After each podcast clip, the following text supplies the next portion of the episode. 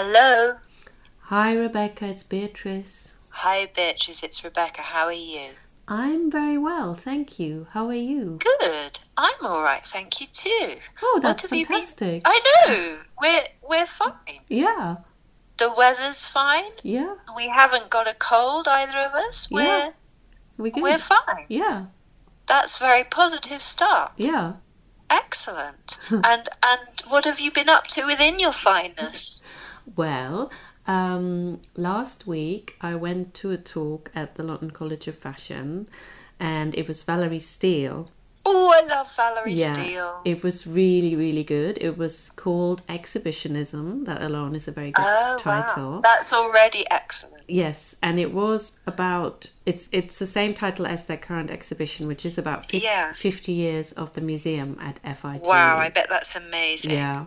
So what it is, um, so she she talked about the history of um, the museum there, which I, you know, I've, I've actually I'm ashamed to say I've never been.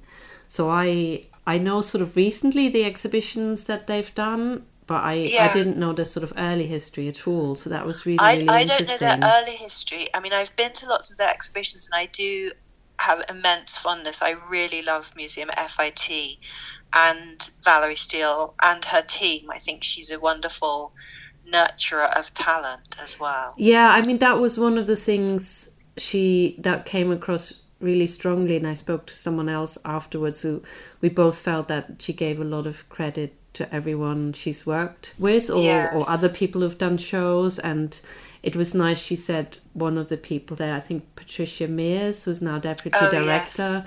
Was her student, and then there's someone there now called Colleen Hill.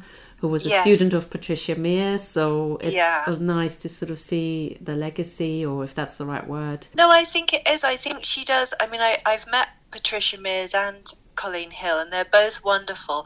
And I think Valerie Steele is really like a great boss. Like, she really, you know, she produces inspiring work, but then I think she really looks at and tries to understand the people around her and gives them proper opportunities to do things. Because one of my former MA students is an assistant curator there. Her name's Emma McClendon. And Oh wow! you know she she's already worked on she did the denim exhibition and catalogue she worked on the Halston and Yves Saint Laurent exhibition there so she's done amazing work and this is in the first few years of her career and Emma is excellent Hmm. but I think it shows a really kind of confident person to give away exhibitions I- I, don't mean give away but you know to No, give those kind of opportunities Mm. and I think it really shows in the quality of what they produce that people who work there want to produce good things and want to be part of this sort of culture. Mm. And it was it was really interesting to see the variety of, of things they've done. So Yeah, I bet. so what it started off, and I, I, what what it made me really interested in as well is the sort of early people that that worked there. So it, Yeah, because I don't really know the history. No, um, me, I didn't either. So, so it, it started off at something called the Design Laboratory, and it was headed by someone called Robert Riley, who I then realized I had a book by, um, which is called Oh, The wow. Fashion Makers um, from 1968. It's it's an Yes. absolutely amazing book, which is it's mainly photographs with sort of text by Riley and photos by Walter Vecchio, who I don't really know, but it's about it's about the fashion cycle. So it starts off with New York correspondents going to the airport, flying to Paris to cover the shows. Wow. And then he goes through various shows and also shows in New York. It's got picture of Schiaparelli in 1968. I think that's pretty amazing. That Um, really is. and goes to the Yves Saint Laurent show of that year, and so that and he was also um, apparently he was head of display as Lord and, at Lord and Taylor. Oh my Yes, goodness. mm, so he sounds really interesting person, and when I looked at him, looked it up a bit more, he apparently came from the Brooklyn Museum, so they had a design laboratory, which was apparently for fashion designers, you know, to to you know learn more. And in this this book that I just mentioned, there is actually one picture with sort of mainly women, I think, sitting around a desk, and then on the desk there's sort of fashion illustrations and things like that. And it says, in a cluttered workroom of the Brooklyn Museum for the past twenty years, a group of designers had met once a month after their day's work on 7th Avenue for picnic, supper, discussion, and research. so That sounds very good, especially Yeah. the picnic supper. yeah, exactly. So then he he went to FIT and had the design was sort of head of the design laboratory there, and it until it was called museum in the early nineties. That that was the name of the of the place that was sort of doing the Right. exhibitions, and he started his he did his first exhibition on Adrian, or rather, Oh, wow. or rather, it wasn't an exhibition; it was just a fashion show. Oh, Yes, because they didn't have a building then. And apparently, she showed this amazing image of an amazing gown that Joan Crawford, I think, wore in The Bride Wore Red. Can that be? oh a yes. sort of Is it like a beaded one? Yeah, it's. Oh, that's mm, incredible. yeah. And um, apparently, while he was working on the exhibition, was it MGM he worked for, Adrian? Anyway, the this Hollywood studio were called up and said, "Oh, we've got these gowns. You know, they were worn by Joan Crawford and these people. Do you maybe you want them?" So, so he he yeah he got these these things, and that was the other interesting thing. So in this exhibition in New York, they I mean, they have a crazy schedule. I think they do four exhibitions a year. So in 40 years and 50 years, they've done 200 exhibition ish. That's crazy. That is crazy. That's what I.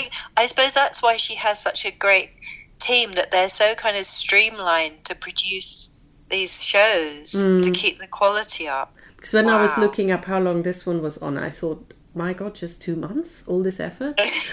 I Um, know, amazing. And, And so, you know, my students, my, sorry to interrupt, No, sure. my, my MA students are going to FIT next week, so they get to see it. They're Oh, going to, the, to. New York, so Mm. it's really good. yeah.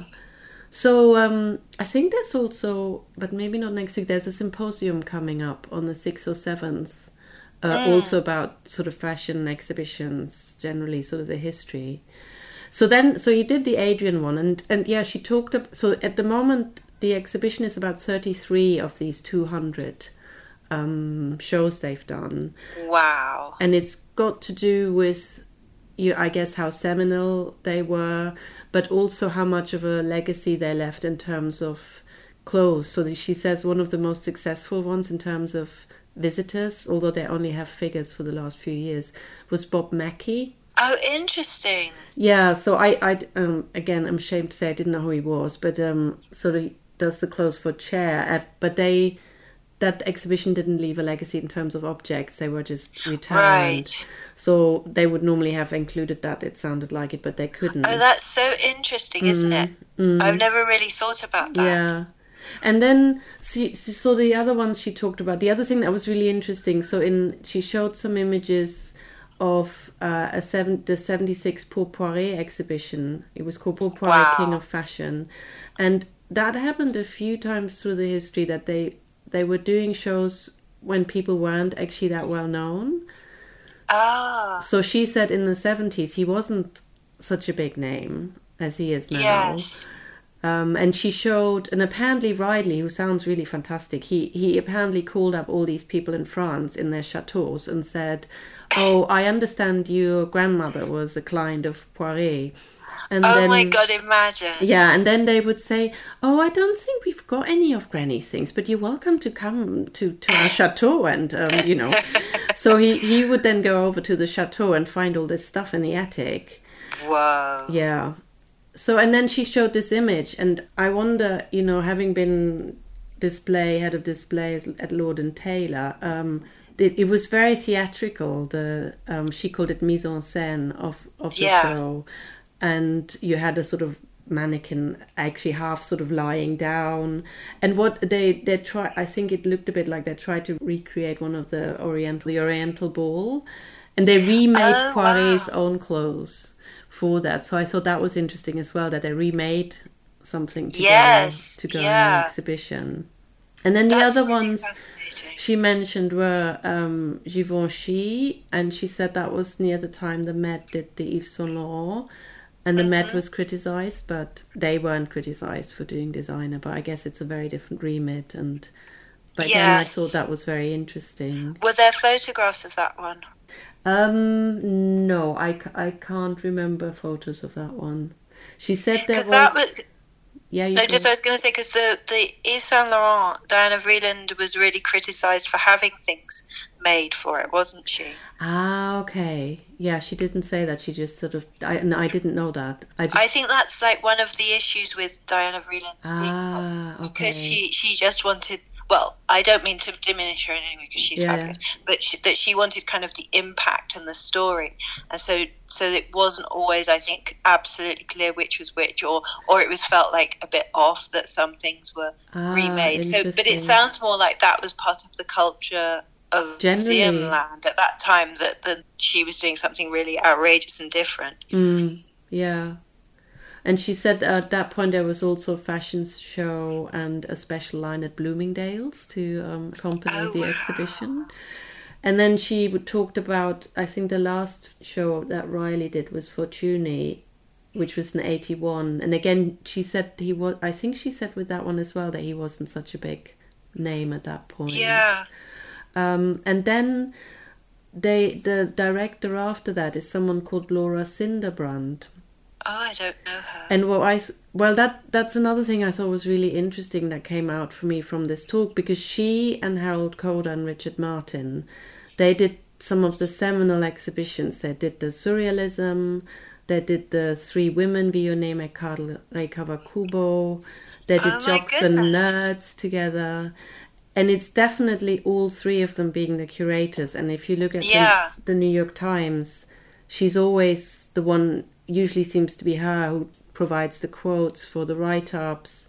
And it's i thought it was so interesting that i hadn't i hadn't heard of her. She's i think she's mentioned in lou taylor's book but otherwise i you know i couldn't find out that much about her. She seems to have done ha, have a consultancy sort of for fashion companies when she leaves. Um, but i thought it was so interesting that you know the the other names are so well known still Yes. but I guess they're the ones who wrote the catalogs, and she doesn't seem to appear as a writer in the catalog, so that must. must Maybe that's part of it. That the kind of the catalogue is the main legacy for the outside world. Maybe I Yeah. don't know. And I suppose that also Richard Martin then goes to the well, Yeah, Richard and Harold then yeah. go to to the Met. So there's then their legacy there. And the I think the Met are really they very much kind of um, promote their That's true. curators, don't they? Mm, yeah, that's true. So that How fascinating, Mm-hmm. though. Yeah, and she talked about how that three women exhibition came about because they apparently had a conversation, I think the three of them, and they felt students that was in 87 students didn't know Ray Kubo and then someone said oh she was the Via, the Vionnet or the Claire McCardell ah it's like Koda joining us Yes, yes. he feels he feels very strongly that they should know those three designers. Yeah, so um, there's someone said yes, she's she was the Vionnet or the Claire McCardell of you know the 80s, Yeah. and that's that then led them to do this How sort of interesting. And that was interesting. They were all. I mean, it makes total sense, but they were all displayed in in in quite a different way. And then they, What you mean each designer? yeah, each displayed- designer. So it wasn't Oh, as far as I could tell, they weren't all together in one room. You know, they were each had their Oh. own space. But I, I- maybe I misremember. And then what else did she talk about? They did the Halston quite um, closely after he died, and they didn't want it to be just about Studio Fifty Four. So they they wanted to show that he was an amazing person for pattern.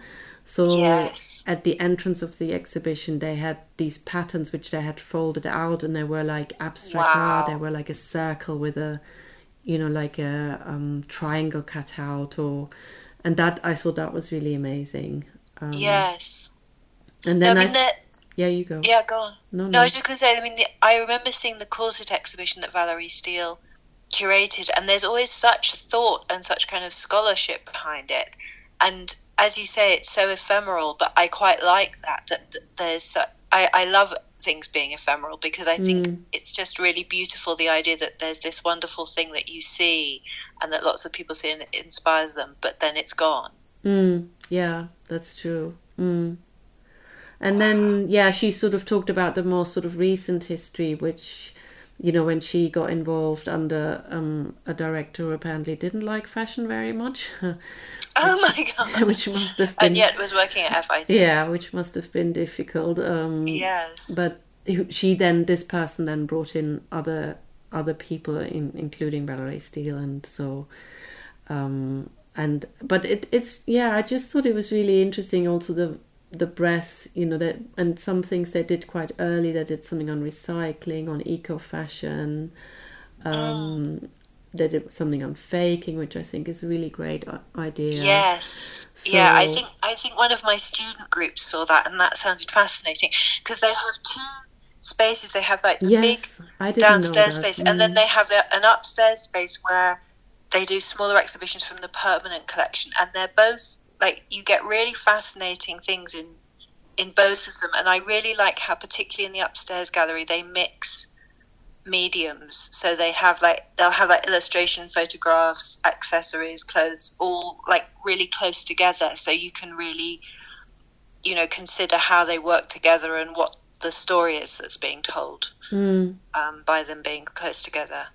No, yeah it is amazing, isn't it? When you think of like 200 I know. exhibitions, amazing. That's off the chart. I think the other thing that was a sort of running theme through everything was that they combined women's wear and men's wear Yeah. most of the Oh, time that's and good. and had men's or or had you know entire men's wear shows which I think are still quite rare I guess Yes. um, I mean, I suppose because they do so many, they they can really be very flexible and respond to Mm. current issues, can't they? And can can do things that cross into menswear, for example, which you don't see so much in in museums that do perhaps one exhibition a year. yeah or or ex, ex, I think she also sort of talked about the relative freedom of being a museum attached to an educational institution Mm. um, but also on the flip side having less money Yes. but yeah that came they that came across quite strongly as as well and then also i think the the other theme was just sort of the mise en scène that a lot of lot of thought goes into that Mm. i particularly liked the she showed some pictures from gothic dark glamour which was designed Wow. by the, simon costin and there was one particular display where there were sort of faces pushing through some latex screens or something like that. It looked ab- absolutely amazing. Yeah, So- no, th- she is. Yeah, no, they're really, really great, and they have such an amazing collection. I spent many, many weeks in their library because, like, they have amazing things in their library. Then they have special collections, which has fantastic things, and then there's the clothes.